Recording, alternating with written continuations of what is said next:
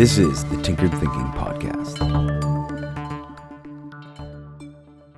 Episode 722 Funny Forcing Function.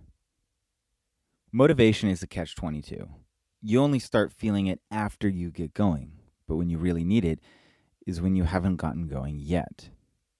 The literature, talk, and discussion on this topic is simply endless, as large as the gulf between doing nothing and just doing it. One way to get motivated is to leave yourself no choice, to design a forcing function that requires action and leaves willpower out of the question.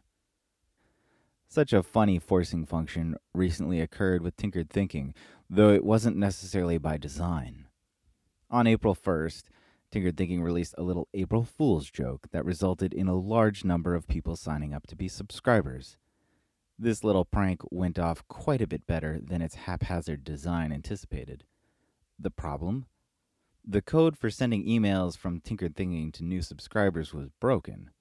It had been in need of a revamp for some time, but the huge influx of new subscribers finally forced the situation for this code to be dealt with. In the meantime, individual emails were sent out one by one. And frankly, not only did this take forever, and it's an absolute palm to the face for any coder to hear of this gross inefficiency, but more importantly, the joke backfired in a wonderful way. Tinkered Thinking played a little prank in order to draw in some subscribers. The joke, as it turns out, is that it worked.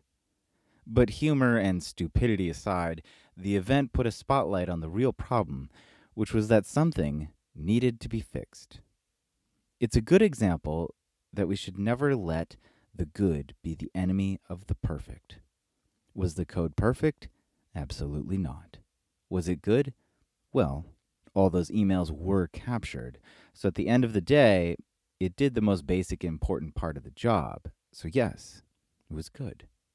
However, the point here is that if that innocent little prank had never been played because of an awareness about problems in the email code, then not only would the subscriber list be much, much smaller right now, but chances are high that the broken code would still be broken.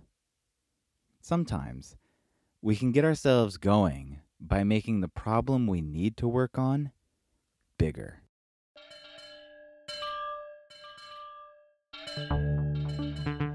This is the Tinkered Thinking Podcast. Thank you so much for listening.